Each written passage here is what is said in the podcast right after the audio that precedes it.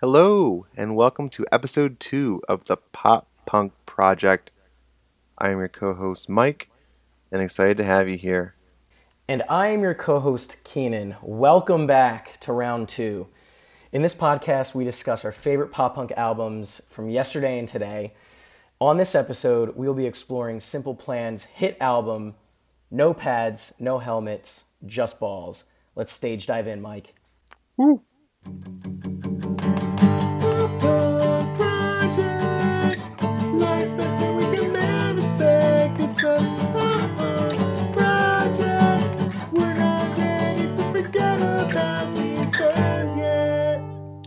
So, Keanan, before we get started going through this album track by track, could you give us a brief overview as to when did this come out? When was it recorded? Yeah. What time period are we looking at here? Yeah, absolutely. So compared to the Blink 182 album that we discussed, Enema of the State, last week, this one was a few years later. I believe it was released in March of 2002, and it was Simple Plan's debut album. So the first thing they recorded together, the first thing that we all listened to was this album. It was very popular. I believe it was certified double platinum, peaked at number eight on the Canadian albums chart. Uh, it looked like it peaked number 35 on the US Billboard 200. So it was a very popular album for a, a band that was essentially just discovering themselves. And we were just discovering them. Very, very popular debut album. So 2002, Mike, what in the world was going on back then? So 2002 seems like forever ago, and it was. It was over 18 years ago. So it was a legal age person time ago. but March 2002, 9/11 is still fresh in everybody's minds. In U.S. news, a, a lot of news about the uh, war in Afghanistan. I did want to mention some Canadian news since Simple Plan are our brothers from the north. Yes, they are. And March of 2002 in Canada is kind of it was kind of a crazy month.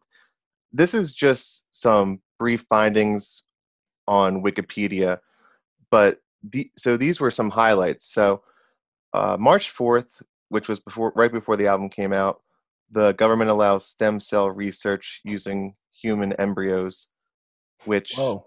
I remember that being a really big deal in the 90s. You don't really hear too much about it anymore, but I'm sure at the time it was a pretty big conclusion or, or ruling. I do feel like anything embryo related automatically is something pretty controversial. Sure, why not?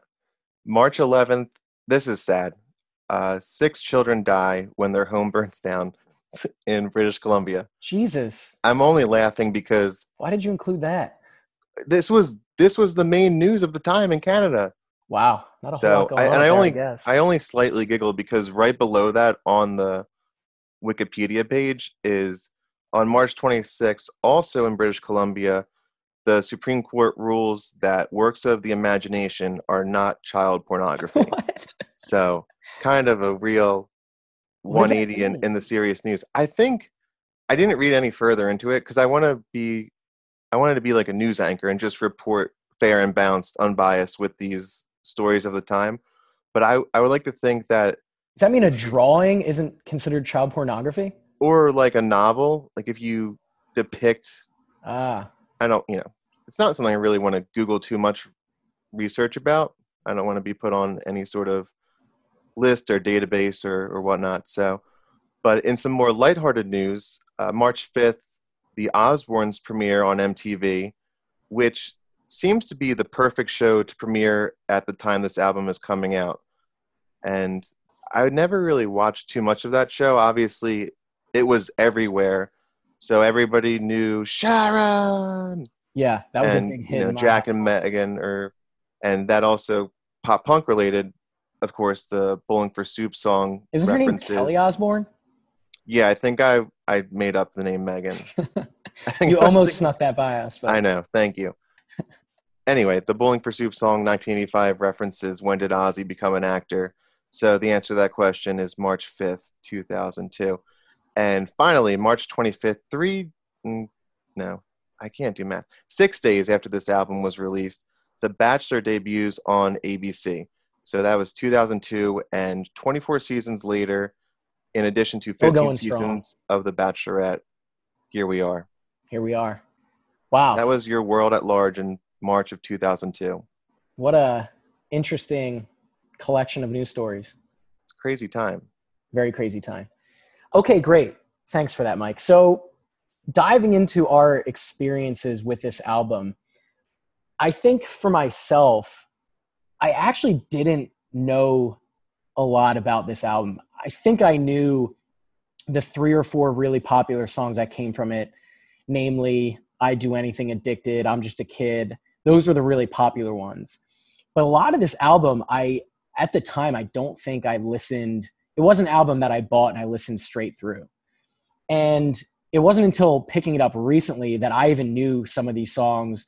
The last few songs of the album, maybe except for Perfect, I think the, the songs just before Perfect, I, I didn't remember a lot of them actually. I'm not sure if you had a similar experience with that, Mike, but it wasn't as, I think, Enema of the State, I could legitimately tell you what most of the songs from that track list are. This one, I couldn't. I could probably tell you about half of them. Yeah, I'm kind of in the same boat as you. And I think a large part of that was I never bought this CD. And I remember, you know, when you're 10 to 15 years old in the early to mid 2000s, when you buy a CD, you usually listen to it front to back all the way through over and over. Eventually, you know what songs you like and what songs you want to skip over. But this was, must have been burned for me later on and at that point i kind of knew like you said the main three or four tracks that i wanted to go back and listen to or maybe play in the car or, or whatever so i really didn't give a lot of the songs kind of sprinkled throughout in between those hits much of a chance Yeah. and i did have a bit of a stigma towards simple plan in the beginning because at the time i know both of us were huge good charlotte fans and it seemed whether it was just us or I honestly we were 12 years old so I honestly don't know what the general population was like Hmm. but it seemed almost like an NSYNC Backstreet Boys thing where these were the two big emerging pop punk bands of this time and you kind of had to pick which one was your favorite. They both had the hits you could go back to and they both had the backstory a lot of similar themes and we always kind of gravitated towards good charlotte. I think we thought they were more authentic. I remember at the time we were under the impression that simple plan was almost boy band like almost put together or recruited talent. I don't think that actually was the case but i remember I remember that the- being a big at the time it was then. like this is inauthentic yeah, Yep. which looking back as a 30 year old a lot of this stuff isn't authentic but some of it's authentic most too of You it just- really. you, it's just easier to tell now Yeah, I was going to say something very similar in that we we did love Good Charlotte, and they are very similar bands. If there's anything that I know about your taste in music and your taste in pop punk specifically, and what you also know about my taste is that we're both suckers for good melodies, a lot of good harmonies, and I think Simple Plan and Good Charlotte were the first two bands to really incorporate awesome harmonies into their music. I think Right. Blink Blink does too, but definitely not to the same extent that we hear in Simple Plan. right So I yeah, I know that looking back at when this this album came out and the first popular songs, I thought, oh, these guys are these guys can sing really well, a lot better than what I was used to in pop punk. It was definitely very polished Yeah. but i do appreciate that Totally. So some of the main themes in this album, Mike, I don't know if we're gonna get a ton of variety. There a lot of the themes are similar to what we heard in Enema of the State. A couple that seem to stick out for me were adolescent frustration, which we saw in definitely saw in Enema of the State, issues with relationships, very real experiences around breakups, maturity, family tension, issues with parents. Simple Plan is one of those bands where they do mention issues with their parents, in particular their dads. right But one thing that I ton, a ton of parent stuff going on here one thing that I thought was very, very interesting was in addition to the themes that you would expect that are similar with Blink, they also have an alien song in this album, which I forgot about and was not expecting. that was one of the ones i missed That's so strange to me that both of these bands in their first very popular albums would have a song about about aliens. I wonder if that was almost intentional on Could have been, Plan's yeah. part. Could be a reference to it. Yeah. Even the fact that it's in the title, you know. True. Were there any other themes that you picked up on that besides the ones that I mentioned? No, I just thought I just something I found that I thought was curious. You mentioned there's a ton of themes about parents and family life, and I never knew. Just going back to MTV, which still played a pretty pivotal role, even if they didn't show as many music videos as they may have once in the day, they still kind of played a part in music at the time. So there was actually a show. This was more towards their second album, but it was a show hosted by Pierre, the lead singer of Simple Plan, on MTV called Damage Control. I believe it ran for two or three months, so probably not one you can recall. But the premise was basically parents leave for the weekend and they film the kids left at the house and see if they throw parties or something. And then they bring the parents back in and Pierre helps them do damage control. So, Cue the theme. yeah. Uh, wow. Yeah, that's. I knew about this show. I can't tell you if I've seen it. I'm sure I watched a couple episodes, but I can't. I can't picture it, and I can't explain one to you. it just seems like the the the idea at the time was just let's pluck anybody with some popularity, give them a show, and just see what sticks. Because that's Clearly. essentially what Jackass and Viva La Bam was. Those were huge hits, and it was just you know these guys doing really stupid stuff. Yeah, interesting. Well, that sounds like a show that I kind of want to. I might go binge it after this. Actually, Yeah, I, I intentionally didn't watch it because I didn't want to only talk about that. that's right. Uh, okay, so a couple tidbits here, Mike. Let me see if you knew this. Did you know that the album features both Joel Madden, lead singer of Good Charlotte, and also Mark Hoppus of Blink 182? I knew one of the two. I know we'll get to this soon, but I know Mark's on the first track. Uh, I don't know where Joel is on the album. So if you want to wait till we discuss that song, fine by me. If you want to give it away now, Yeah, I feel like I don't want to spoil it. And we'll get there soon. We'll get there sooner rather than later. So they are both featured, which I thought was cool because, again, Simple Plan, not that popular. This was their breakout. They somehow were able to recruit these two pop punk gods into this album. So I thought that was kind of interesting. I will For point sure. out when when we hear Joel Madden. Moving on, Michael, to the very first song of the album, comes straight out of the gates with a screamer. I do anything.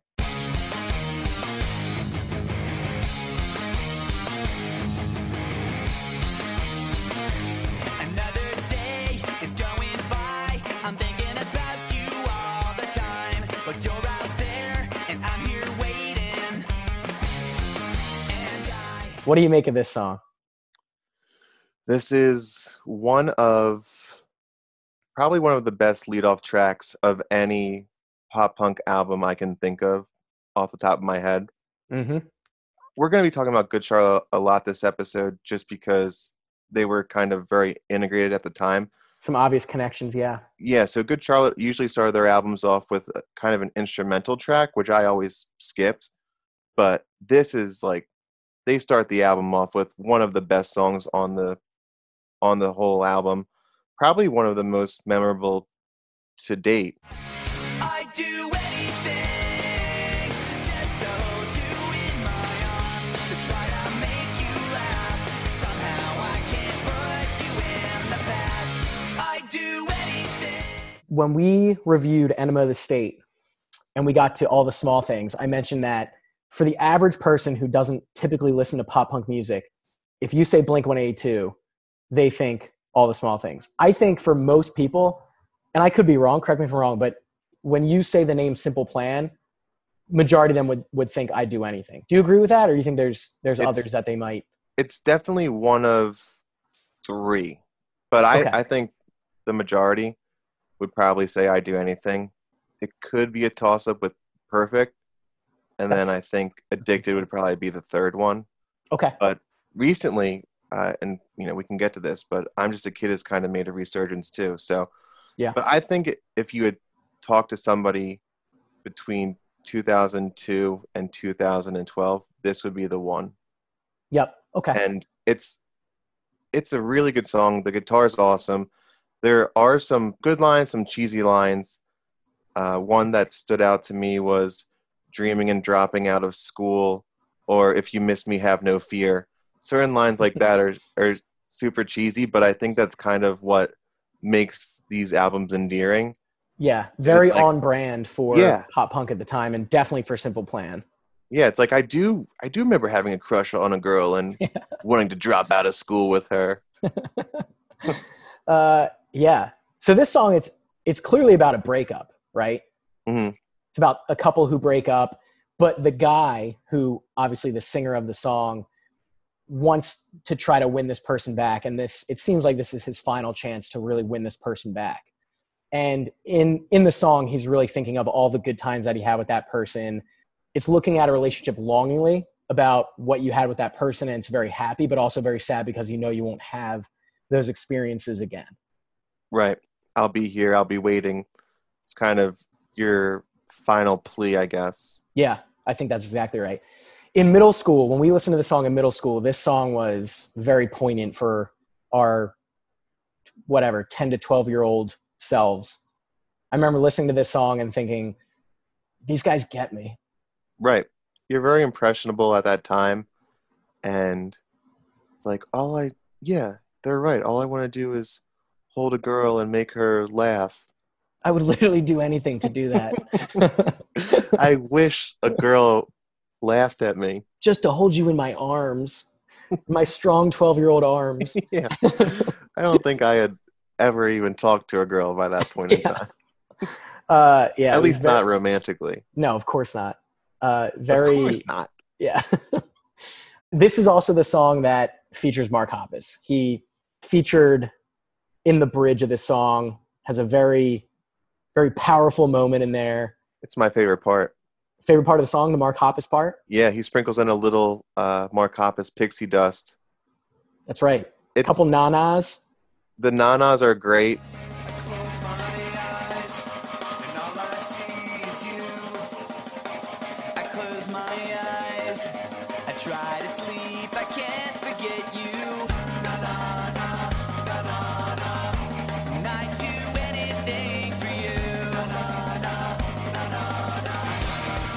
I remember reading when we talked about Enema that they liked writing songs with Nana. It's fun, it's catchy, and his little part in this song kind of reminds me of his bridge in Feeling This. hmm And there's some lyrics that I kind of made note of. Uh, he says, I close my eyes and all I think of is you, or whatever. All I see is you. Yeah. all I see is you. And then in feeling this, he says, I look to the past and remember a smile. So it's that same kind of nostalgic wanting and longing for what was. That's right. It is nostalgic. It feels nostalgic, but it's it's a happy nostalgic, but also a sad feeling of knowing that this person will not be coming back.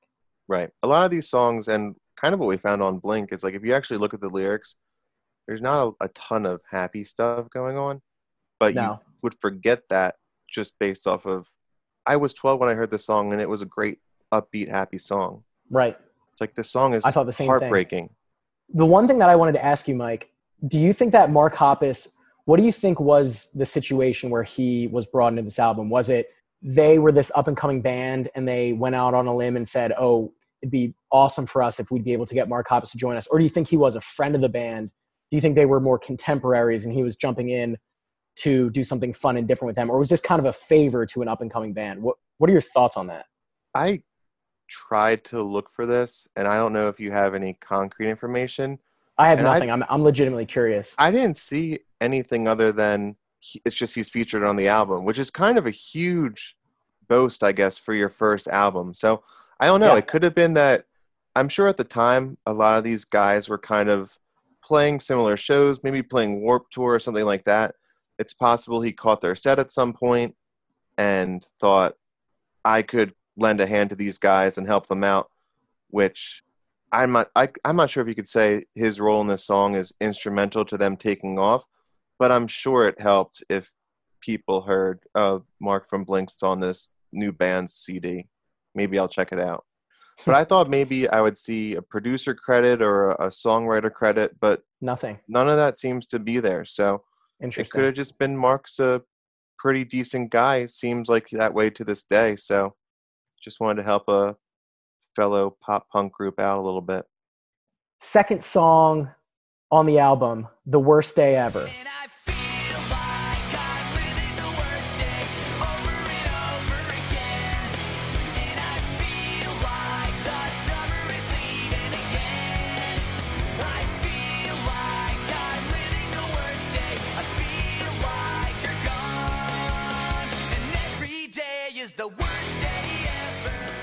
This one, I think it's a little bit slower than I do anything. Definitely more emotional, a little bit sadder.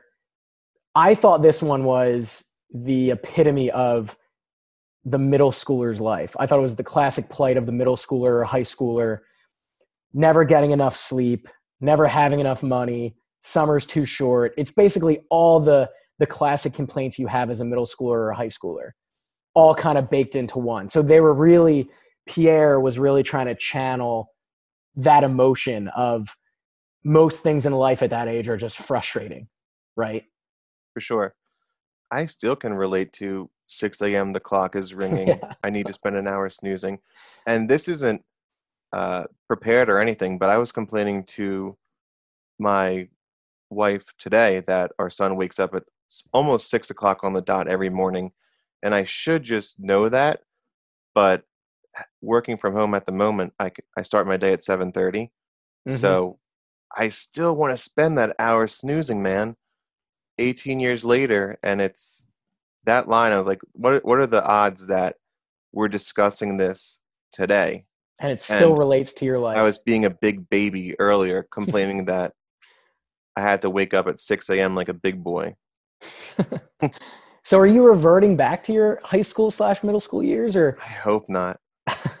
I hope that's the only thing that I still long for. I don't know. And are you also at- upset about not having enough money and summer's too short? I think you might be. definitely could use some more money. Summer's not really summer this year, at least. So, Good point. but you know, a lot of times it's like, yeah, summer, summer could be longer. So I guess I was saying that this is the plight of the middle schooler, but really this is just the plight of everybody. And maybe even more so late 20s, early 30s. Yeah, it's probably similar to us now, other than I think we have enough context to be able to confirm internally that it's not the worst day ever. Yeah. At this age, a lot of stuff did seem like, oh, this is the worst. Every day did feel like the worst day ever. Right. Although it's important to remember, Mike, that there is one day that you're going to live that is the worst day ever. I, I don't disagree with you. Do you follow what I'm saying at all or no? No. There's one day in your lifetime that will be the worst day ever. Are you still not following what I'm saying? No, What? I don't. Okay, in your life. Yeah, yeah. I don't know which one it is yet. Yeah, I know, but in your life, there will be a day that is considered the worst day ever. All right, I thought that was a trick question. No, I thought you, I thought you knew what my worst day ever was, and you wanted me. no, I'm just telling you that Honestly, I hope I've already. will be the right one. You're right. I I hope I've already had that one. Yeah. You're getting was- inside my head a little bit. Sorry, maybe that one was a little too abstract. No, I think I'm just stupid. There, there, before we move on, there was one line that I just laughed at, and it has to do with the summer being gone. So it's summer plans are gone forever. I Mhm. trade them in for dishpan water. Oh, yeah. Which, okay, what does that mean? Is does he wash dishes for a living? Is he is he expected to do chores at home? That kind of stuck out to me as maybe they could have found a better a better line. But hey, we're talking Yeah. about it 18 years later, so it's also kind of funny because forever and water don't rhyme. yeah, that might be part of it too. So Is they chose that. yeah, they really went out of their way to force dishpan water into one of their songs. Yeah. Does that mean something they needed to work dishpan water in. Yeah. Yeah. I don't know. Maybe dishpan water is like a, a real Canadian term for a really bad thing. Who knows? Could be. We'll never know. We'll have to ask our uh, maybe one of our Canadian listeners can can us Yeah. in on that. big shout out to the Canadian listeners. We appreciate you. It's actually a very big portion of our current listener base. So At least half, I think. thank you guys. Yeah, at least half. Third track on the album, You Don't Mean Anything.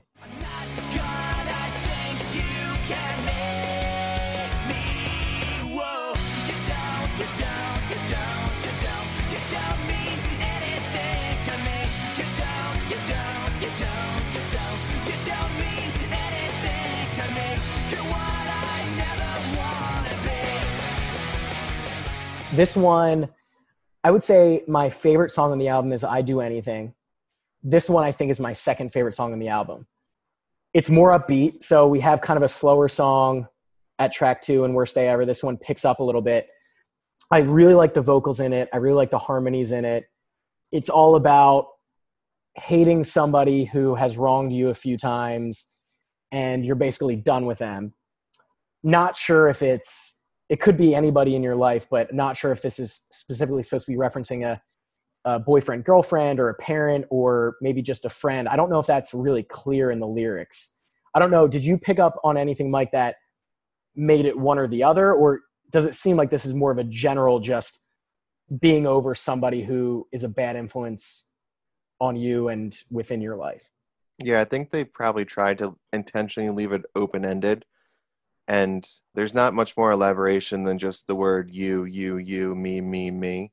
So it's kind of create your own meaning. Yeah, It could be a boss, it could be your mom and dad getting on your case, could be an ex, could be that jerk at school who just won't leave you alone. yeah. I got it's a sense that universal. there were some lines that alluded to this person being a bully. I don't know if if it was really oh this is a bully in the traditional sense of a middle school bully, but or if it was more vaguely just having a bully in your life. But there were a couple references to bullies, which I thought was interesting. Bullies suck, man. Bullies do suck. Bullies are the worst. Rise above hate. This was the song, Mike, that features Joel Madden, by the way. Surprise. Huh.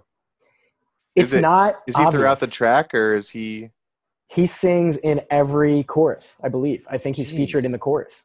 wow. You almost wouldn't hear it. It's kind of crazy. Well, I almost didn't. You didn't. I, don't didn't. think No. so. And this yeah, this was one of the songs that I was most familiar with coming into this. I think it's mainly because we know that Mark Hoppus is featured because he has He has a little part, yeah. he's singing solo in the bridge, whereas Right. the only way Joel is featured is he's singing the harmony for Pierre. Right. So Hmm. unless you're really listening, and He unless does you a really good know his job blending voice, in with the band, you know? he does indeed. And again, they're so similar, and and there you have it. I remember in back in the day on LimeWire or Napster or one of those. I remember downloading a video of Joel singing in the studio and recording his line for "You Don't Mean Anything," and so wow. there is proof out there. And just to be just to be safe, I went on YouTube and I found that video. Wow, it's out there still.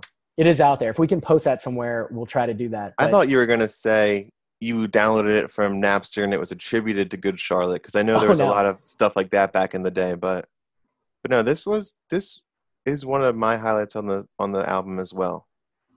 And there's a couple of these where I, I've kind of made mental notes that if they had released this song as opposed to one of the other ones, I could see it being just as big a hit as some of their other songs that they actually did put out as singles. yeah, So I think we're both pretty high on this one. definitely one of my favorite Simple Plan songs of all time for sure. One of my faves as well. Track four is "I'm Just a Kid."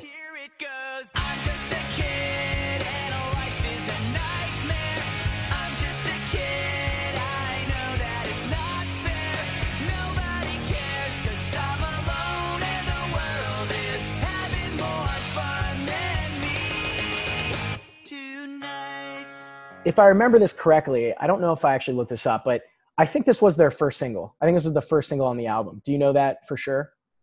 So it looks like it was. This was actually released about a month before the album. It was released in February of 2002. And actually, I'd Do Anything was the next one not released until October of 2002. So this was kind of the song that preceded the album release. This was their their debut single then, I suppose. Sure. Wow. Yeah, I mean, I don't remember any songs before this one. what I do remember is this song was heavily featured at the time. Looking back to those early 2000s, this was featured in several movies back then. I remember this one would always come up, and I think it was in, was it in The New Guy? Might have been in like a Scooby Doo movie. It was, you know, Scooby Doo sounds familiar. I honestly couldn't tell you if I've ever seen the new guy, but this definitely is one of those songs that if we took the time to watch a lot of those like American Pie type movies from this point in time, Mhm. I'm sure it's spliced in there. Maybe not prominently, but some guitar riffs here or there. It's got to be in a lot of those movies. I'm just reading now. It was featured in the films Grind, The New Guy, and Cheaper by the Dozen. Cheaper by the dozen. Yeah, That's a great movie. That is a great movie. Yeah, and the music video featured, I think his name is DJ Qualls, and he's that really skinny, awkward guy who was the lead in The New Guy. And he was in, he was sort of the awkward, nerdy guy in all those movies back then.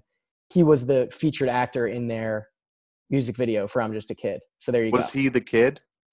I think he was meant to be the kid, yes. The music video is about how an awkward, average guy Oh DJ wow. Qualls attempts to impress a popular girl by attempting to perform dangerous stunts.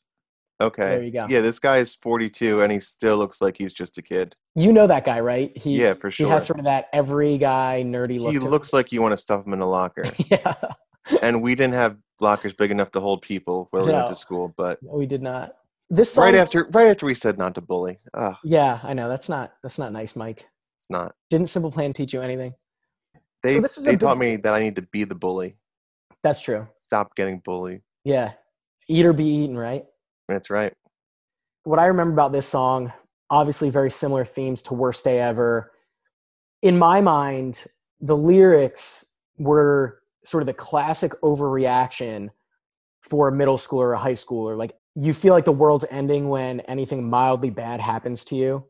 Like one of the lines, Mike, is they're talking about how nobody calls the protagonist of the song. So life is a nightmare and the world's moving on without you Right. I can just Very picture dramatic. Very dramatic. You can just picture those days when you were in your bedroom and you weren't allowed to leave the house or nobody was texting or calling you. I don't even know if we had we didn't even have cell phones back then, but Not then, but re- shortly after. But I think this was kind of FOMO before FOMO was a recognized societal term. It was that fear of being left out or Yeah. not being invited to that party and then maybe hearing about it at school and thinking, wait, what? Like everybody was there? Everybody?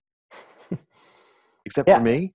that's what this song definitely captured. And I always knew this fact, but I it took me re-listening to this album to really think about it more was at the time the guys in Simple Plan were in their early 20s. Pierre was 23 at the time, but all these songs he's singing with his nasally pop punk voice as if he's a middle schooler. Right. There's something a little strange about that when you really think about it. He's clearly trying to pander to the emotional, overdramatic kids that might be thinking these things, but he's he's not that young. He's in his early 20s. Is there something Yeah. a little weird or off about that? I think he's just trying to pander to the 10 year olds that are asking their moms for 20 bucks to go to the mall and buy this CD. It has to be thinking back to when I was 23. It's lifetimes removed from, you know, at that point, you're, if you went to college, you're done college, and high school and middle school are kind of eons behind you. Mhm. So just trying to channel back into that, I guess kudos to them. And as we've said so far, there are some feelings that do kind of reverberate back from these lyrics. So as superficial or odd as it may be for their song choices, they still do a pretty good job of, I think, bringing some of that emotion a little bit coming back. Definitely. I do like how at the very end of this song, he acknowledges that the reason that he's feeling these things is because he is just a kid. He, finally figures out the fact that it is an overreaction simply because he's just a kid and this is what all kids feel. Right. I, I thought that was a cool way to wrap it up. I thought he was, it, it was him acknowledging that everybody feels this way at that age. yeah, it's kind of some self reflection. You kind of take a step back and think, all right, maybe this is a little bit overblown, you know?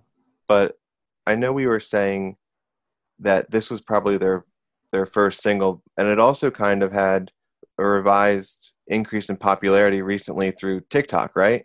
That's what I've been made aware of. I'm not on TikTok and I don't know, but I do know that my roommate's girlfriend, who's frequently on TikTok, I do hear this song coming from her phone pretty frequently. And I do understand that, yeah, apparently this is a big, it's a big meme on TikTok. I am also not young enough or privy enough to do the TikTok, but I have seen a couple of these. TikTok. I have seen a couple of these where it's like family members recreating old photos and then they drop the chorus. I, I think. Okay, so that's the meme. Yeah. So Gotcha. yeah, a couple of the popular cool. TikTok trends. It's so prevalent nowadays that you do see it. So I did see a couple of these, and I don't know. I'm sure that caused a couple of new teens to go listen to Simple Plan. I'm thinking maybe we'll have to record our own. I'm just a kid meme. I don't see why not. Yeah, it seems like now that we put it out there, we have to. Fortuitous. Yeah. Before we move on, Mike, I do have one question for you that I that I need to get the answer to. The opening line of this song, I woke up, it was seven, I waited till eleven just to figure out that no one would call. Is that seven and eleven AM or seven and eleven PM? Neither one seems obvious to me. No, it has to be PM because PM? then yeah, then they say, "What's another night all alone?" Right? Maybe you lie down and you put your phone next to you and think somebody's gonna call, wake me up, and say, "Yo, dude, we you gotta get to so and so's. There's a party going on." That's that's the way I always took it. I don't know. We're taking a nap or something, and then woke up ready to go, but no text, no calls, no nothing. Yeah. Okay, so it's a classic early evening nap situation is what you're is what you're picking I up think on here. so. Maybe Okay. you got home from school, got a little snack, turned on some cartoons, and just dozed off on the couch. Roll over to see that nobody called you on that phone. Roll on back. okay. So the next one, Mike, track five, When I'm With You.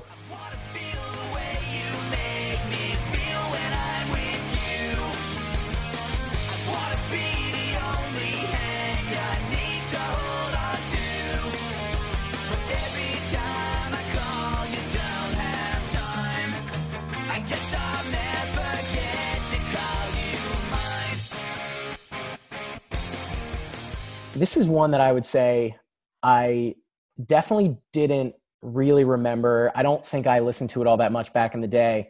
But when I re listened to the album, this is one that I, I really liked. There are a couple on this album that I still feel like I can probably take it or leave it. But this one is one that I think I'll listen to a lot more in the future.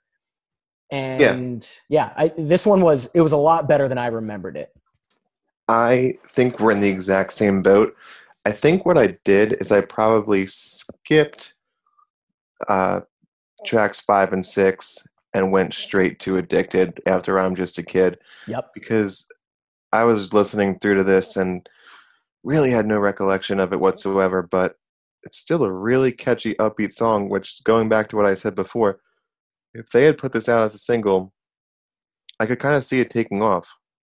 What I thought the theme of this one was it was all about unrequited love. The singer really likes the person that they're singing about. There's this disparity between you're infatuated with somebody, but also you despise them because they don't like you back. And because of that, you want to forget about them. Right. It almost reminds me a little bit of on Enema of the State, that song Dysentery Gary. Do you remember that one? I do.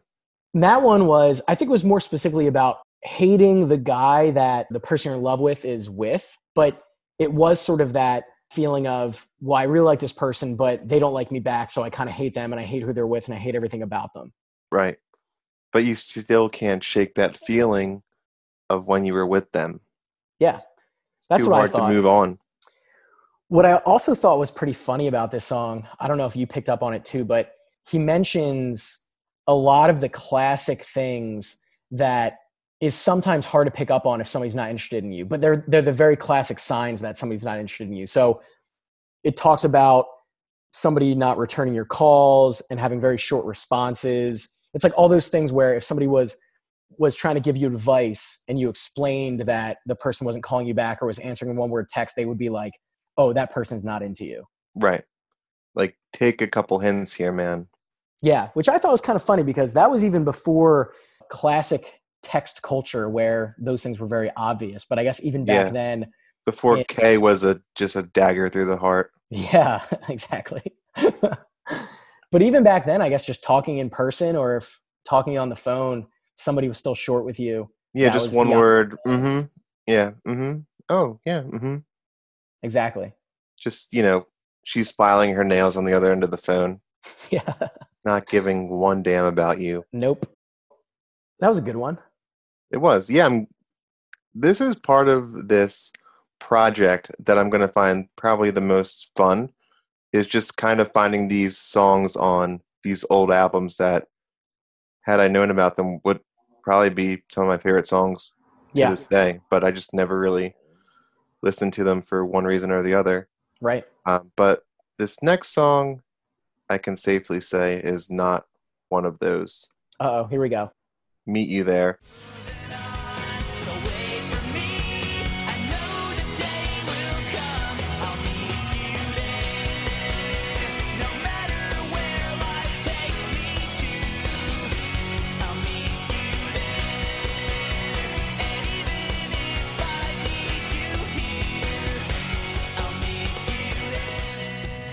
This was the exact opposite of when I'm with you, where when I'm with you is like, wow, I can't believe I never listened to this. This is awesome, cool. This Meet You There, it's definitely one of the slower songs on the album, and it's probably not fair for me to make it my least favorite since I didn't really know it existed. but I tried to listen through a couple times to songs I wasn't more familiar with, and this one was always just a little bit of a struggle. this one's weird because it's a slow song, but it's not a slow song like The Worst Day Ever and I'm Just a Kid. Those are kind of slow songs too, but they have upbeat parts to them. This one, they clearly wrote this to elicit an emotional, sad response. This Right. is somehow slower than the other ones, very emotional tone. And I'd be very interested to hear what you think this was about. I thought it's clearly about somebody going away and they sort of mention that a few times that this person's going away and you're never going to be able to see them again and i thought they were trying to make it sound like a very painful breakup but the more i listened to it i think it's actually about somebody you love dying Yeah, I can see that too. Uh, I'll meet you there no matter where life takes me. I'll meet you there, and even if I need you here, I'll meet you there. So I can definitely see that being this person is gone due to kind of no fault of your own or their own, whether that's through death or or whatever. That I mean, that's that's where my mind is going. Just kind of hoping and praying that in the end you will meet them again. Kind of like a low key sad boy song here, but yeah the kind of reason makes I, me feel bad for just dismissing it. I know it's kind of messed up they're trying to connect with you they're trying to pull your heartstrings and you just totally dismiss them Eh, sorry. But the reason that I don't think it's about a breakup is because their breakup songs are not like this. Their breakup songs are about how, as we've heard in the past, they're still longing for the person or now they hate them and this person doesn't mean anything to you anymore. But this one is you're looking forward to seeing them again somewhere, Yeah, whether that be the afterlife or whatever they're they're hinting at. But it it was more emotional than their other breakup songs. I could definitely see this being like a death song. I'll meet you whenever this life is over or whatever. It kind of reminds me of that uh, Jimmy Eat World song, "Hear You Me," that Mhm. says "Angels lead you in." That one's kind of you know what that song's about, Right. and this one's kind of a similar theme, but maybe not as straightforward, I guess. if it's about death, I think this has to be one of the deeper, more emotional pop punk songs that we have from that time period, the late '90s, early 2000s time period. In And fact, also the worst. and also the worst. wow, I was not it's- expecting you to hate this that much. Eh, I don't know. Maybe I'll I'll give another listen after this, but we should specify that there was definitely a lot of death and dying in songs, but not really reflective heavenly kind of songs. It was more like Hold On or Adam's song, more like suicide driven, which is also really sad. Compared to if we're comparing it to last week's Enema of the State episode, it feels like this is the Adam song of this album, though. For It's sure. the, it's the one that feels a little bit off topic, and it's it is sadder and more emotional than the rest of the album. yeah, it's definitely it's the one slower song. I just think Adam's song is one of the more catchier songs on that album, and this one is kind of all right. It's nice, but it doesn't really hook me. That's fair to Whereas say. a lot of these other ones, even the ones I haven't listened to previously, they really kind of get your toes a tapping. okay, track seven, "Addicted." Here we go, Boom. an absolute banger.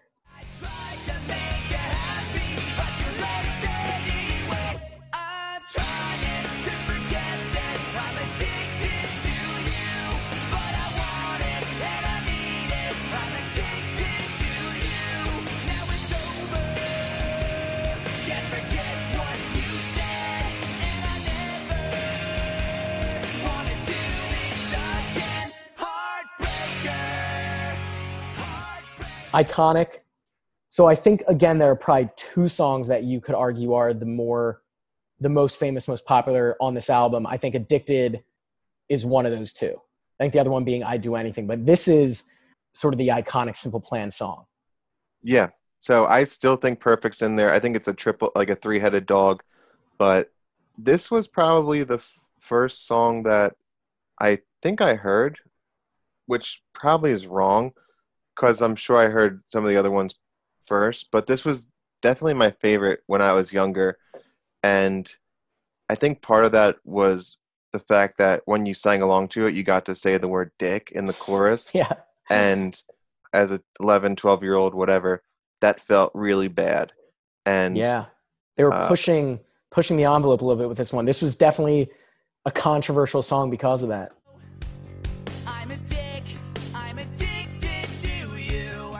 And you could just if your parents got on your case you could just tell them no mom they just didn't finish the word yet Which they will if you keep listening. later on yeah so and I, I would imagine this is still probably one of the most fun songs to sing along to at their live shows for that reason Yeah.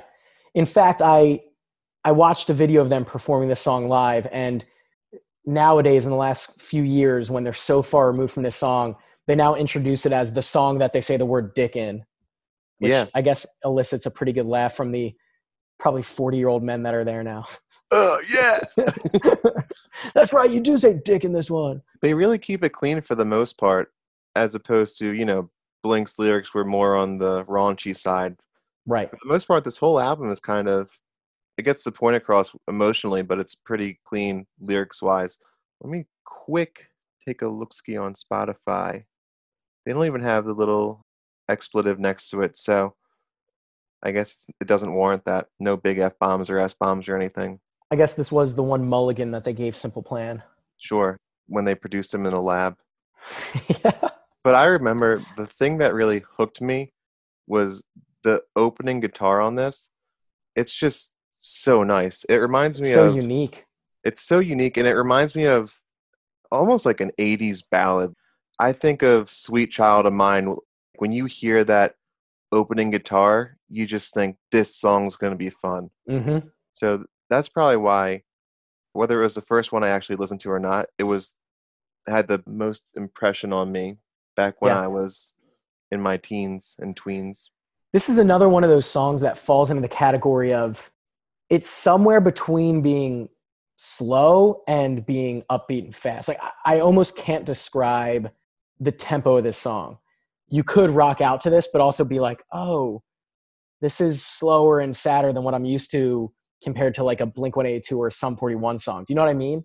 For I sure. don't know how to describe this. the pacing is definitely slower even though it never feels like it doesn't feel like a slow it's just a slower paced song Right.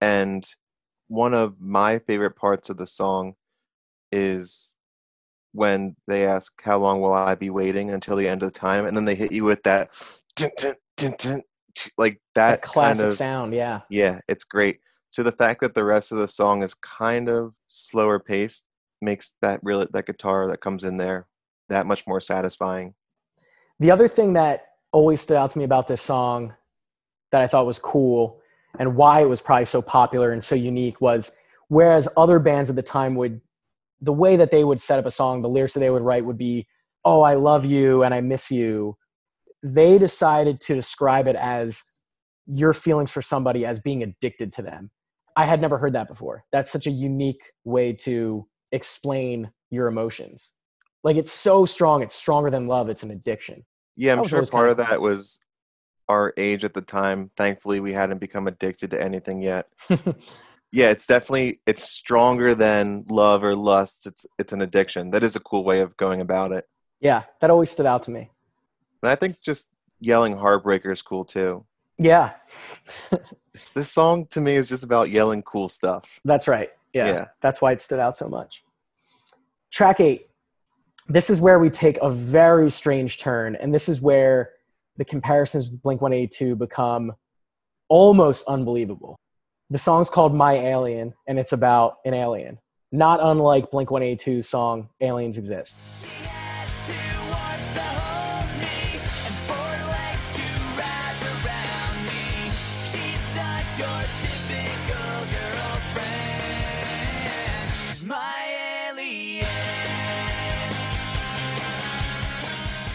This was a more consensual alien relationship as opposed to the aliens exist alien. But this was just she's his alien girlfriend. He's not getting probed or whatnot. So so this song i think it was just them having fun they have all these super emotional songs about very heavy things like breakups and death and family relationships that aren't working out and they wanted to just break it up with this kind of fun song about having an alien girlfriend yeah, I think it's kind of quirky too. There was a lot of that in this scene at the time when you kind of took pride in being different and being out there. So they literally allude to an alien, but I think outside of that, it's kind of saying, "My girl, she's so wild. She's from outer space. She's my alien." i'm happy you said that because the only other explanation i had for the song besides the fact that they wanted to literally talk about an alien girlfriend and thought that was a really funny concept was more figuratively they could be explaining how their girlfriend is so unique. And these comparisons they make are because she is incomparable in a lot of ways. So Right. i i also kind of picked up on that. She's out of this world. she's literally out of this world. It almost seems like a song they just wrote for a movie and then like slapped on an album. You know what I yeah mean? Yeah, it does sound like, here's that. a dating movie where a guy finds out he's dating an alien, and then it's like simple plan. Write our opening track. does he stay at home or does he leave his family and move to mars Right? Maybe were they trying to? were they trying to pitch something they're trying to get a, a movie greenlit Could be. I think We'll aliens were just big, like in the '90s and early 2000s. You had the X Files. You had. There's always been a fascination, but it could just be a little tribute to Blink. Who knows? Little nod, tip of the I- cap. I don't know why else it would be on here. It just seems like that's such a strange similarity between these two albums. Yeah, it almost served the same purpose as Aliens Exist on Enema, where it's just, it's kind of just their fun song. Maybe they got tired of writing about serious subjects or really putting a lot of effort into coming up with lyrics, and it's like, let's just do this silly song. I think we can agree on that. Cool. Track number nine God Must Hate Me.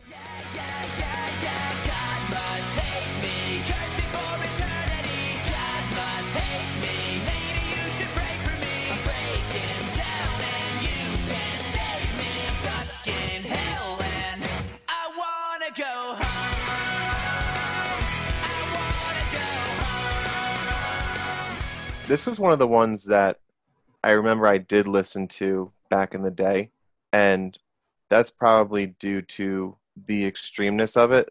When you mm-hmm. see a track called "God Must Hate Me," you want to figure out why. And there's still there's still a couple lyrics on this song that I can kind of relate to. There's I'm screwing up every little thing I ever tried to do. I'm born to lose. And I still really like this line. I still have days when nothing's going my way. You're running late for work and you have a knot in your shoe and you have to take an extra five minutes to undo the knot. Just one silly little example when it's like, man, I'm born to lose. hmm So what other explanation besides God hating me? Yeah, it was fate that this was going to go Right. poorly. There are a lot of times when you're growing up and you're that age, you're in middle school and you're in high school where you feel like you literally can't catch a break and you're doing everything wrong. For sure. and you're making a lot of mistakes, you're constantly screwing things up and you're letting everybody down. That happened so often. The most minor mistakes felt like the end of the world. And it felt like they would just pile on and on. Yeah, so this is another song that alludes to being whether it's middle school or high school. There's a line that says, "Last night I had to study for this test. I forgot, man. I'm dead." And that seems so silly to me because the previous verse, the example was he took his dad's car out and and crashed it. And so it's like that's definitely way worse than forgetting to study for a test. But when you're 16 years old, well, what if it's the SATs, Mike? it could be huge depending on how your parents react when you bring home uh, a c or whatever Yeah. at that point in your life it's hard to differentiate between big things and little things right. so in his mind it's like well i crashed a car and i also screwed up this final Yeah, it's a weird way to weigh those priorities. yeah the only thing that you care about is uh, everything's going wrong you're stuck in hell Yeah. What I thought was really funny, this is sort of a, a strange little aside, but one of my most frequent nightmares to this day is it's not forgetting to study for a test and showing up and not being prepared, but I have this very specific nightmare these days where I show up to a final in college and I Mhm. haven't attended class the entire semester at all the entire semester. it's And- awful and I show up to the final and I'm like, oh my God, how am I gonna skate by here? yeah i think that's a pretty common Do you have Dream. that too? absolutely almost But that Probably- specific? yeah Oh my God, that's so weird. the first time I'm showing up in this classroom, like I don't even know where the classroom is. yeah. I have to find somebody to try to walk to class with, and just getting there and thinking, I never went to this class. Yeah. and so now, the more we talk about it, the more I think, yeah, that does suck when you forget to study for a test. Just that dream, because say you're 16 years old and you crash your dad's car, your parents' first reaction is probably going to be, well, thank goodness you're okay Right. you know, the insurance will cover the car. We're just happy that you're okay. Yeah. They may not be as understanding about a test that they thought you were studying for and you completely bombed. yeah. That That's could be totally your fault. Bad timing. yeah. Yeah. Like accidents happen in terms of like driving and whatnot. But my parents always told me your job is to just go to school. It's like that's all you have to do. I'm lucky that that was kind of my only job at the time. But looking back, it's like I definitely should have done better in school. for sure. you know, whatever. Well, that that line about forgetting to study for a test brought it back some PTSD of this recurring nightmare I have about showing up to a final that I'm not prepared for. So, It the same thing happens to me. I'm sure it happens to a lot of people yeah. in, in some form. Just that gut wrenching, heart dropping feeling that you're not prepared for what's about to come your way. Right. Track number 10, I won't be there.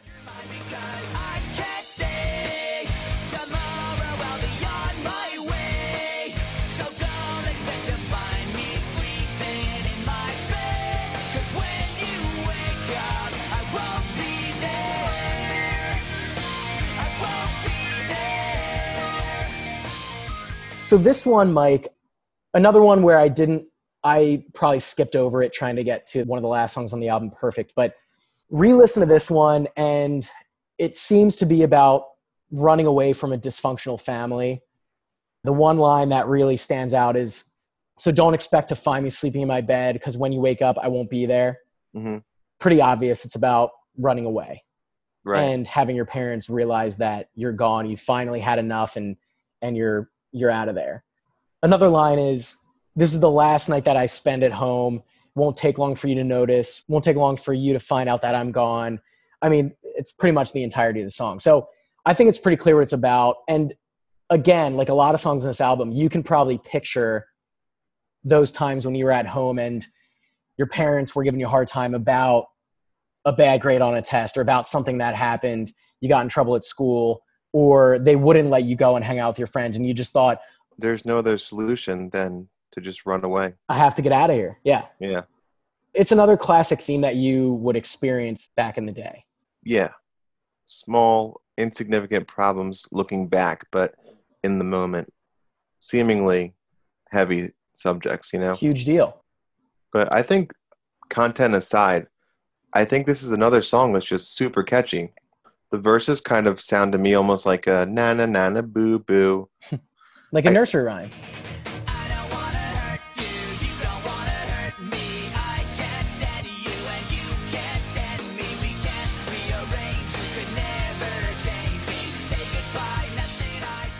Yeah, this is definitely one that I wasn't as familiar with, but definitely one of the highlights for me uh, rediscovering this album. Can I tell you something that it might blow your mind? It also might not blow your mind. Sure. So think about what you just sang. Think about Mhm. that that little line that you just sang there. I had this weird thought re-listening to this song that it sounded exactly like the Proclaimers "I'm Gonna Be" the 500 Miles song. Ah, I can see that. And so I actually listened to them both kind of back to back, and I would pause, and the pre-chorus and the chorus of both songs sound very oddly similar. That's interesting. I would have to re-listen to both of them, kind of like you just did. Yeah, But they are both definitely very regimented, like the da da da da da da da da. Da. I'm watching. Yes, I know I'm gonna be, I'm gonna be the man who's working hard for you. And when the money comes in for the work I do, I'll pass almost every penny on to you. it's so weird. Once I thought about it Like once, sing I can't songy. I can't not think about it or not hear it. Very strange. So that was a I mean, weird tidbit. I definitely know both of the songs, and I can see what you're talking about. But I would be curious to just kind of line them up and just go back and forth. Try it. You should try it after this. That's our uh, homework. That's our homework for this. Cool. And we'll we'll report back. Sounds good. The next song, track 11, One Day. The opening of this song actually kind of sounded like a country song to me.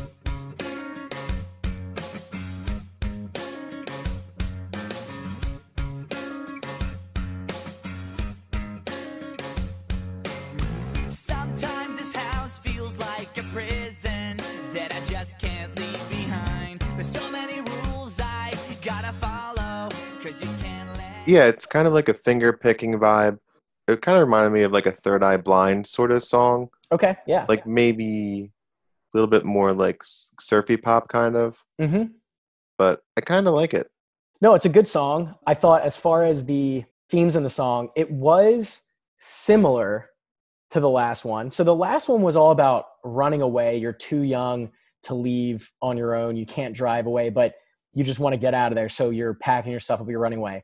This one seemed like it was all about you're actually finally old enough. And it was about moving out and moving on and getting away from your current family situation.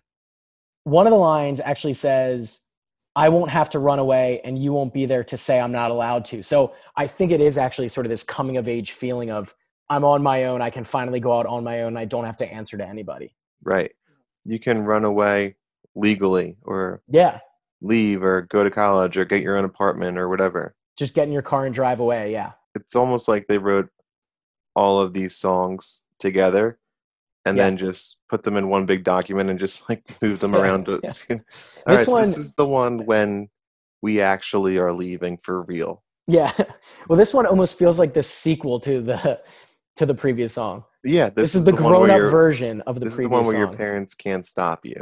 You're kind of under your own control.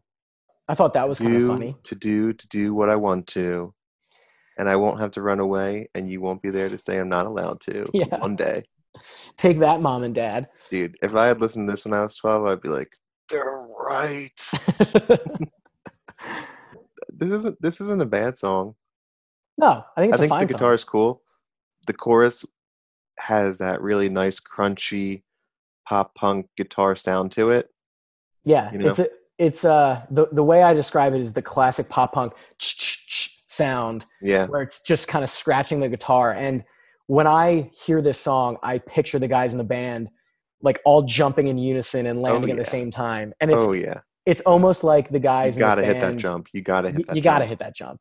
And it's almost like the guys in the band wrote this song specifically for that moment in concert where they can just jump around together. Yeah, they wrote The this jump song to around jump song. off an amp together. Yes.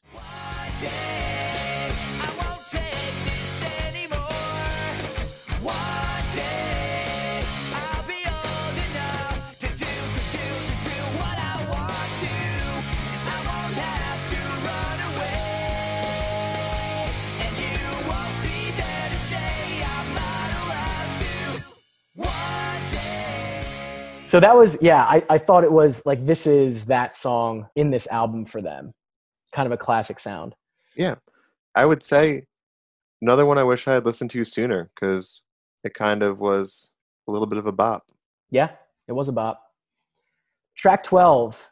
It's the final track on the album, although they did release this album with bonus tracks, and they released a couple different versions of it that you and I both discovered looking at Wikipedia and looking at Spotify. But this is, for all intents and purposes, this is the final song on the track. Perfect. can pretend that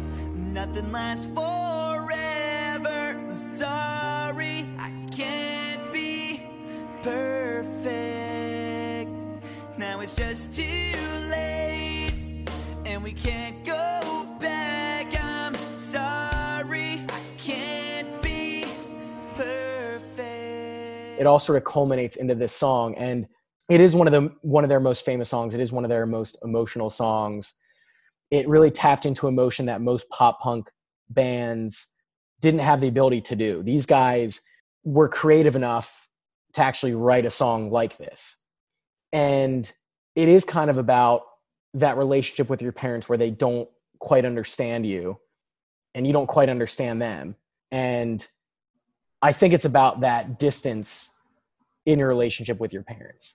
Agreed. I think when I first listened to this song, it was like a wow, like this song's really deep.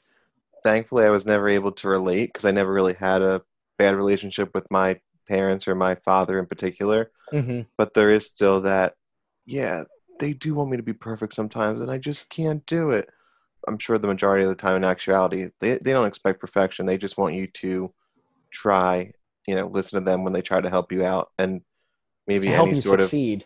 yeah, any sort of criticism or recommendation seems like condemnation when it's just a nudge, not a push, you know? Right.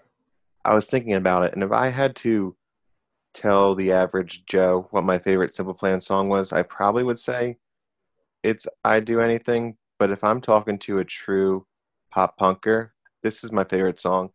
And I had the joy of listening to it again. It is one of those songs that I kind of feel silly listening to now, just because it is pretty like emo-y and eh, but it's an, an it's an amazing song.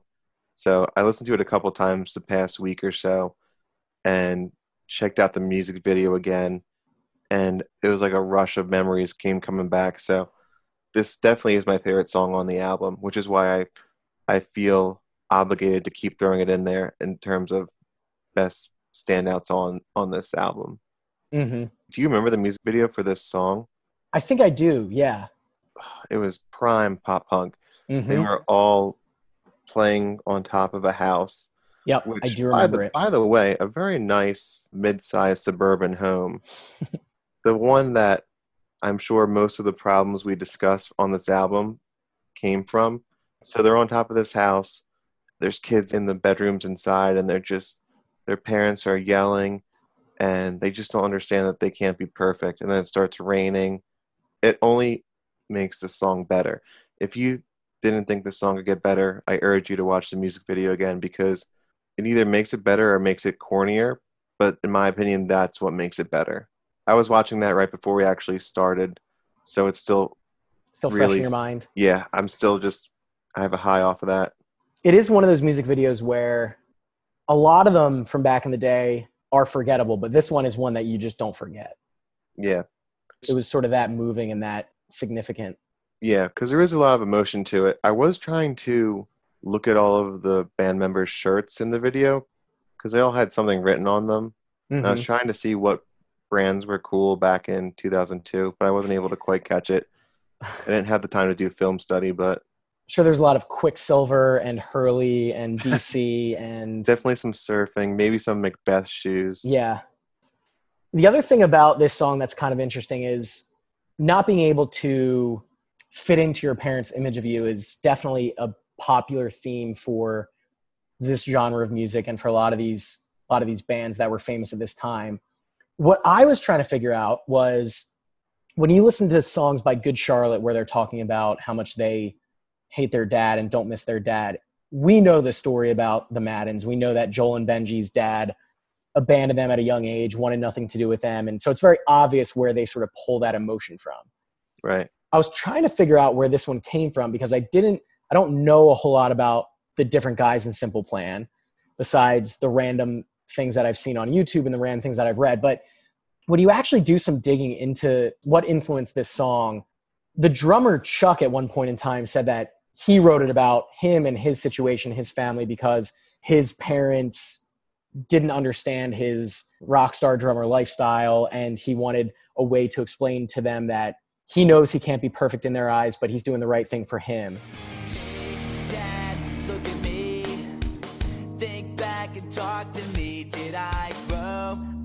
according to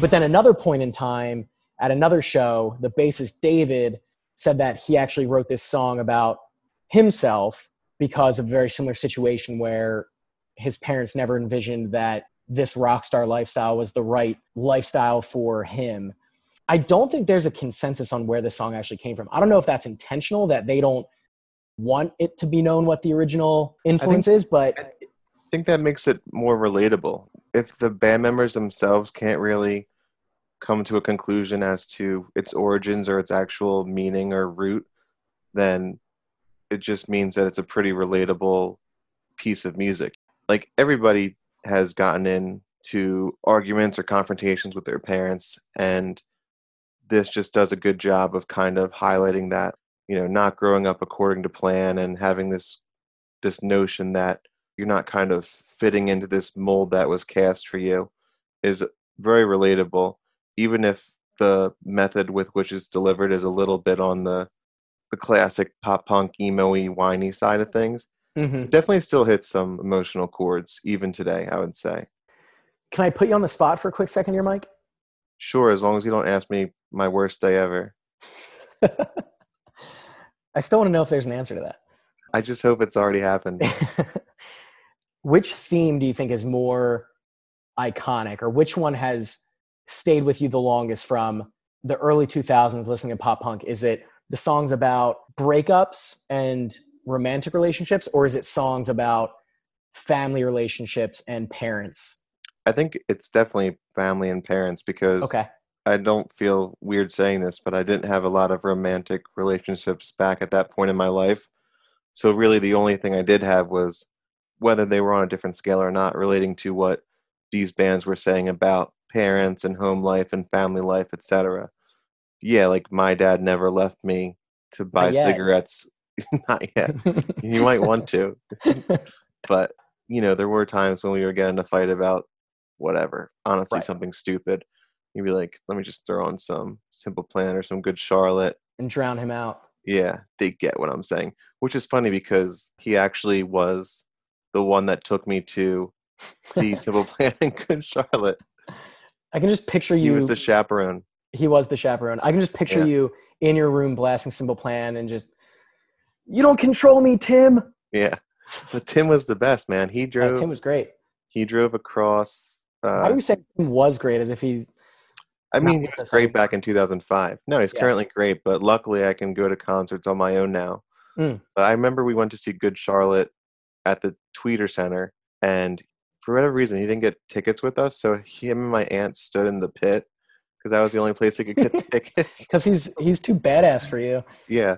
And then we went to see, check out this lineup. It was Relient K, Simple Plan, and Good Charlotte. And Simple Plan and Good Charlotte were co headlining on the Noise to the World tour back in 2005. Oh yeah, what And-. Festival Pier, Penn's Landing. Tim was in that general uh, admission crowd as well. It was like me, Tommy, a couple of us from back in the day. Yeah, a couple, a couple of the girls that we went to grade school with too. But yeah, at one point, I know Tom was on some random guy's shoulders, and my dad had to go over and be like, "Yo, this kid is like 14. Put him down." Which at the time I was sort of like, "Dad," yeah, but it's like, of course that stranger shouldn't. You know? yeah. What are you talking about? Tom Mackle, our our Yeah. rock star friend, Yeah, Tom James, Tom James. Check him out. Tom Mackle. Yeah, and then there were some girls with us too, and another sh- couple chaperones. Because back in the day, you couldn't drive anywhere, so your parents either dropped you off and picked you up, which was miserable, stood there, which was miserable. there wasn't really like a good option for going to concerts with your kids. So shout out to our parents for at least driving us, at most just sitting through all that with us and acting like this is pretty good. well, a fun visual that I have in my head is you sitting in the crowd yelling about how much you hate your dad with your dad sitting next to you, and then your dad yelling about how much he hates his dad. Yeah. For those parts, I just went, uh. I don't know what they're talking about, dad. when I sang Hey Dad, Look at Me, I was just staring at him. Well, yeah, this song Perfect, I think, elicits a lot of those old memories about those concerts and those things that we were feeling back then. And from what we were saying, with this being the original final track on the album, I think it is a perfect, slower final track. So that wraps it up, Mike. I think all in all, definitely one of my favorite albums from back in the day. I think I can confidently say that I didn't know the majority of songs as much as I knew the songs from episode one, Enema of the State, Blink 182's breakout album. But I will say that there were a lot of very popular hits on this. And I think some of the quote unquote deep tracks were really good and really emotional and very meaningful. Some major takeaways. What's the significance of this album? So, similar to Enema of the State, this was a major commercial success for a very young, upcoming band. I think with this album, Simple Plan solidified themselves as a pop punk power back when pop punk was hitting its stride. hmm So major, major breakout, captured the attention of millions of kids our age at the time. I think it also tapped into a very sort of angsty preteen teen market that maybe a Blink 182 didn't necessarily tap into. I think Simple Plan and Good Charlotte had their own sort of corner of the pop punk scene, whereas Blink 182 may have catered to a different type of audience. It did feel like a precursor to the more contemporary emo sounds of, say, a Fall Out Boy or My Chemical Romance. The way I kind of think of it is if you go to a college party, you probably wouldn't feel weird putting on Blink. You may feel weird putting on Simple Plan. Does that make sense? Yeah, that makes Like, perfect sense. They yeah. definitely seem like a more middle school kind of band. And that was definitely a concerted effort on their part. Like looking back now, whatever, throw it on. But back when we were actually in college, I might feel weird putting on I'd Do Anything as opposed to all the small things. Right. I think if you listen to Simple Plan, there was more of a tendency to be viewed as, again, quote unquote, emo. It's not completely fair for us to keep comparing them to Blink because Blink's kind of at the top of the mountain looking down on everybody, you know? For Simple Plan to even be in the same conversation, I think that actually shows how much this album really has had an impact on the scene and you know people that were our age at the time that actually grew up to create music. I'm sure a lot of them would look at this album the way Simple Plan and Good Charlotte looked at Blink, you know? So the final piece, Mike, is one thing that I did not think about back then because I was probably too young to even realize it. But one thing that came up again and again and again when I was listening to this album, something that I couldn't get out of my head was why are these guys in their mid 20s singing about issues that affect essentially middle schoolers and in some Mhm. cases as old as high schoolers does that feel authentic and empathetic to you is that what they're going for or does it come across as kind of contrived I probably never would have thought of this prior to listening to this album track by track a couple times over and over. If I went through it on a song by song basis, I would say probably authentic. I think the fact that we examined we examined all the songs so closely, on each one I found some authenticity, some high points on each, but looking at it as a whole, I do think it could be conceived as a little bit contrived. Is your only intent just to be marketing this towards middle school kids, which there's nothing wrong with that. I mean, it worked. That's the age point we were, and we thought they were great songs. But it is kind of hard to say, all right, here's my fifth song of wanting to run away from home when you're 23 touring the world. Right. The only thing I could think of really is when these guys were in middle school, they weren't in a band and they didn't have a platform to really discuss these concepts or these topics. And I think maybe they were tapping into that because they were remembering those emotions and they were remembering those days being stuck at home. And now they suddenly have a microphone and a platform where they can actually discuss it and comment on it. So, you know, maybe it's just a bit of that delay of now they have a chance to express those emotions. the fact that this is their first album, they could have had some of these songs kind of in the can for a Sure. while. Like these could have been songs that they actually wrote and performed in high school. We're not positive about that, but it could have been a song that they wrote when they were 16 that just kind of they were working on their first album and thought, "Hey, why don't I use this song that I wrote a couple years ago?" And I think a lot of it does have to do with perspective and timing. I think when we listened to it, we were going through these types of things. So it seemed very authentic to middle school us. And if a middle schooler listened to it now, it might seem very authentic. Whereas if somebody just picked up this album and they were 30 years old and listened to it today, it would probably sound very contrived. It Right. doesn't to us because we lived it and it's a memory for us. Now it's we look back on these albums very fondly. Right. That we just have albums that we relate to better. It's not that you stop liking this music. It's just that at a certain point, the themes aren't as relatable. And it's like, I'm not going to throw this up as my Facebook status or as a tweet or Instagram caption, you know? Although I think that's a great idea. It would turn some heads if we did it today. Um, but no, I Next think picture it, I post for Father's Day, I'm going to just quote perfect almost the entire song. Just throw that up on an Instagram post. uh, what's going to be fun is when your son one day in the very near future is posting these lyrics onto his Facebook Oh, status. man, no, he's really going to stick my, it to you. He's using my greatest weapon against me. Yes, he is. Yep. Well, that's kind Your of a different perspective listening to this for the first time as a father. My son just turned one, and it's not like I've been listening to this album a lot over the past year. Haven't been doing a lot of uh, anything over the past year. it is kind of funny seeing things from the other side now when it's like parents, for the most part, aren't that bad all the time. They're just trying to help you out a little bit. yeah. So luckily he can't talk yet, but when he does, I don't know. Should I play this album for him? I would be supportive of that decision. Yes. like when he when he's like, "Okay, son, you're entering the sixth grade. Here's all you need to know." yeah. It would be educational. Sure.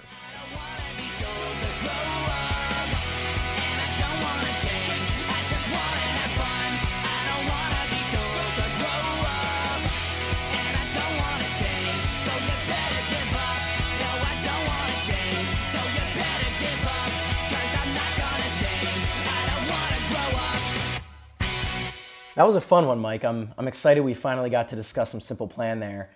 Uh, for next week, I'm very excited for this one. One of my favorite bands of all time, New Found Glory. We will be discussing their album Sticks and Stones. Now, is New Found Glory your favorite band of all time, or are they top three? I don't know. They're definitely top three. As far as pop punk goes, I don't think they're my favorite. Blink 182 is still probably takes that top spot, but Okay. especially more recently, New Found Glory has has become one of my favorites. Nice. sure. And this is one of my favorite NFG albums from years past as well. In the days and weeks ahead, if you want to check us out online, you can email us at gmail.com, poppunkproj, P R O J. Any questions, comments, concerns, hit us up. we'll get in touch with you. We're on Instagram and Twitter as well at Pop Punk Project and Patreon as well, patreon.com slash pop punk project. We're going to be putting some fun content up there as the days and weeks go by. So, um, looking forward to next week, Keanan. Sticks and stones may break our bones, but this album's going to be a fun one. Uh, we thank you so much for listening. We hope you had the time of your lives. Good riddance.